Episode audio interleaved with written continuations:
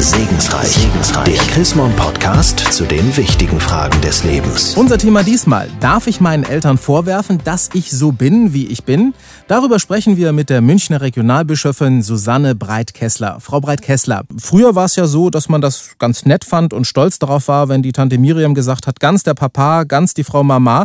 Aber irgendwann stört es einen. Warum denn eigentlich? Ja, wenn man ein eigener Mensch sein will. Man will selbstständig sein, unabhängig sein und man möchte das unverwechselbare Individuum sein, die Persönlichkeit, die man ja auch ist.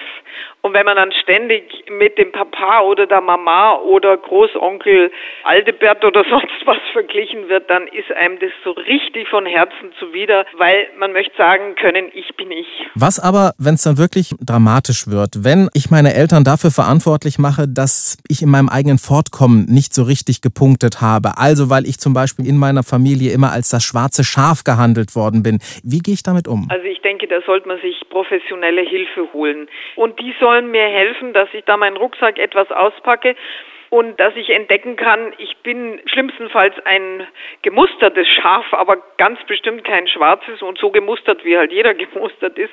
Und ich kann fröhlich und zuversichtlich leben mit dem, was ich alles kann. Wo kriege ich denn tatsächlich professionelle Hilfe und wie schaffe ich es selber, diesen Schritt, diesen ersten zu tun? Also ich denke, der Leidensdruck muss groß genug sein. Und ich erlebe immer wieder Menschen, die sich tatsächlich in dieser Opferrolle toll fühlen und da gar nicht raus wollen, weil es ja, ich muss es so sagen, weil es bequem ist. Wie wichtig ist es denn, um aus diesem Loch herauszukommen, dass man auch selber mit seinen Eltern darüber spricht, die man ja sozusagen als die Schuldigen sieht? Also ich halte es für gut, mit den Eltern zu sprechen, aber erst in einer späteren Phase. Das ist im Übrigen auch wichtig, wenn die Eltern schon tot sind, weil das erleben ja viele von uns auch. Ich selber habe das auch so erfahren. Ich habe erst nach dem Tod meiner Eltern manches aufgearbeitet, aber ich habe halt sozusagen im Geiste dann mit ihnen gesprochen und ihnen für alles Liebevolle gedankt und alles andere habe ich in meinen Gedanken, in meinem Herzen mit Ihnen besprochen. Das geht schon auch noch. Jetzt wollen wir am Schluss natürlich wieder ein bisschen Mäuschen spielen. Hand aus Herz, Frau Breitkessler. Welche Marotte, welche Eigenheit entdecken Sie immer noch heute an sich selber, wo Sie ganz genau wissen, oh oh, da bin ich doch ganz die Tochter meiner Eltern? Ach je, da haben Sie mich gleich äh, wieder auf dem richtigen Fuß erwischt. Also ich gehöre zu denen, die dann immer alles ganz schnell selber machen und den anderen auf die Seite schieben und sagen, lass mal, ich mach das schon.